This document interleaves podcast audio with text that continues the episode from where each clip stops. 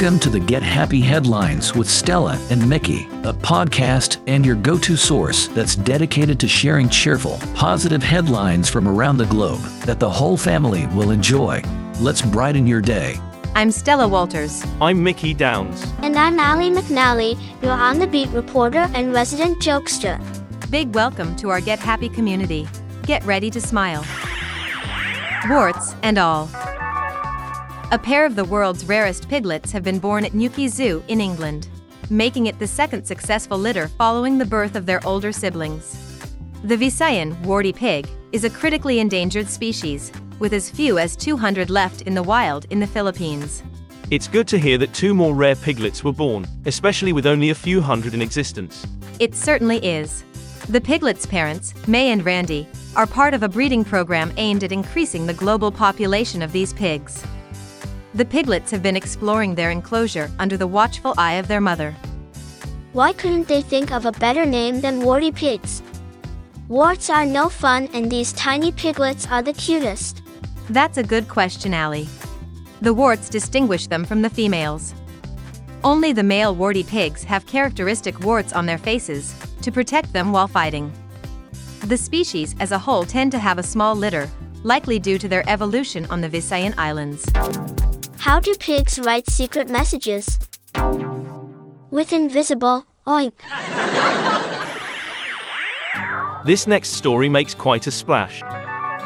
Marine biologists in Australia have successfully reintroduced endangered white seahorses, also called sea dragons, off the east coast.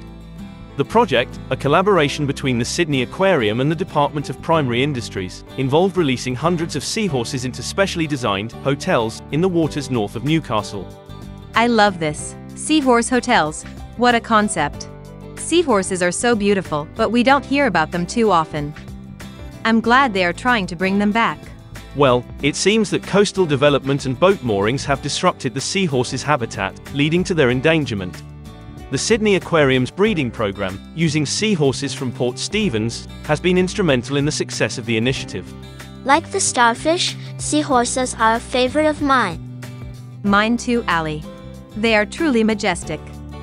The seahorse's unique reproductive behavior, with males carrying the eggs in a belly pouch, has been leveraged for breeding. The seahorse eggs are collected after hatching and transferred to the habitats, which are large cages with numerous nooks and crannies to provide suitable living conditions for the seahorses and their prey species. Way to go, mates, keep those seahorses bobbing. What kind of horse can swim underwater? Seahorse. This story is deep. A scientist from Florida, known as Dr. Deep Sea, has set a new record for the longest time lived underwater. Joe Dituri, a U.S. Navy veteran and biomedical engineer, spent 73 days in an undersea habitat and plans to stay for a total of 100 days. I would love to live on the water but had no idea I could also live underwater too. Very curious about this. Joe's aim is to inspire others and contribute to the study of underwater life and the human body in extreme environments. He will undergo a medical examination upon resurfacing to study the body's response. Dituri has been documenting his experience on Instagram and YouTube, residing in Jules Undersea Lodge, a submerged structure of a steel and glass habitat located 30 feet below the surface of a lagoon in Key Largo, Florida. I am excited to check out his social media to see what this underwater hotel looks like. The lodge, typically catering to paying guests, is designed to prevent flooding by maintaining compressed air within it. According to Guinness World Records, the record for the longest time spent living underwater in a fixed habitat was previously held by two American biologists, Bruce Cantrell and Jessica Fain, who spent 73 days in the same undersea lodge as Dituri. Why do fish live in salt water? Because pepper makes them sneeze. Now it's time for Did You Know? Brought to you by Allie McNally. Did you know that seahorses are the slowest moving fish species?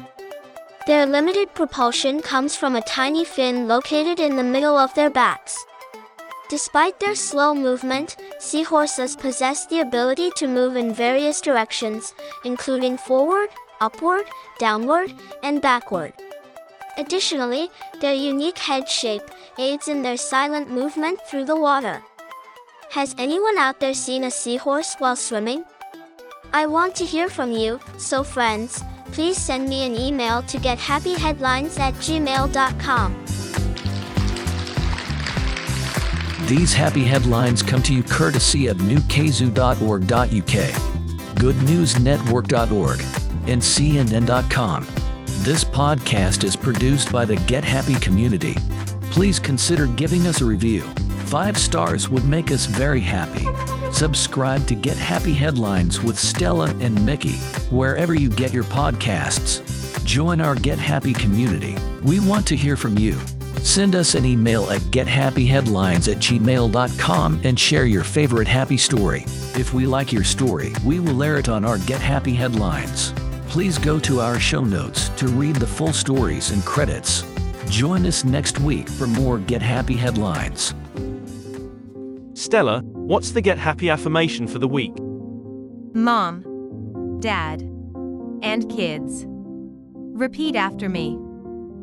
I am proud of myself and my accomplishments. I am proud of myself and my accomplishments. I am proud of myself and my accomplishments. Let us know what you've accomplished and why you are proud of yourself. Email us your happy story at gethappyheadlines at gmail.com.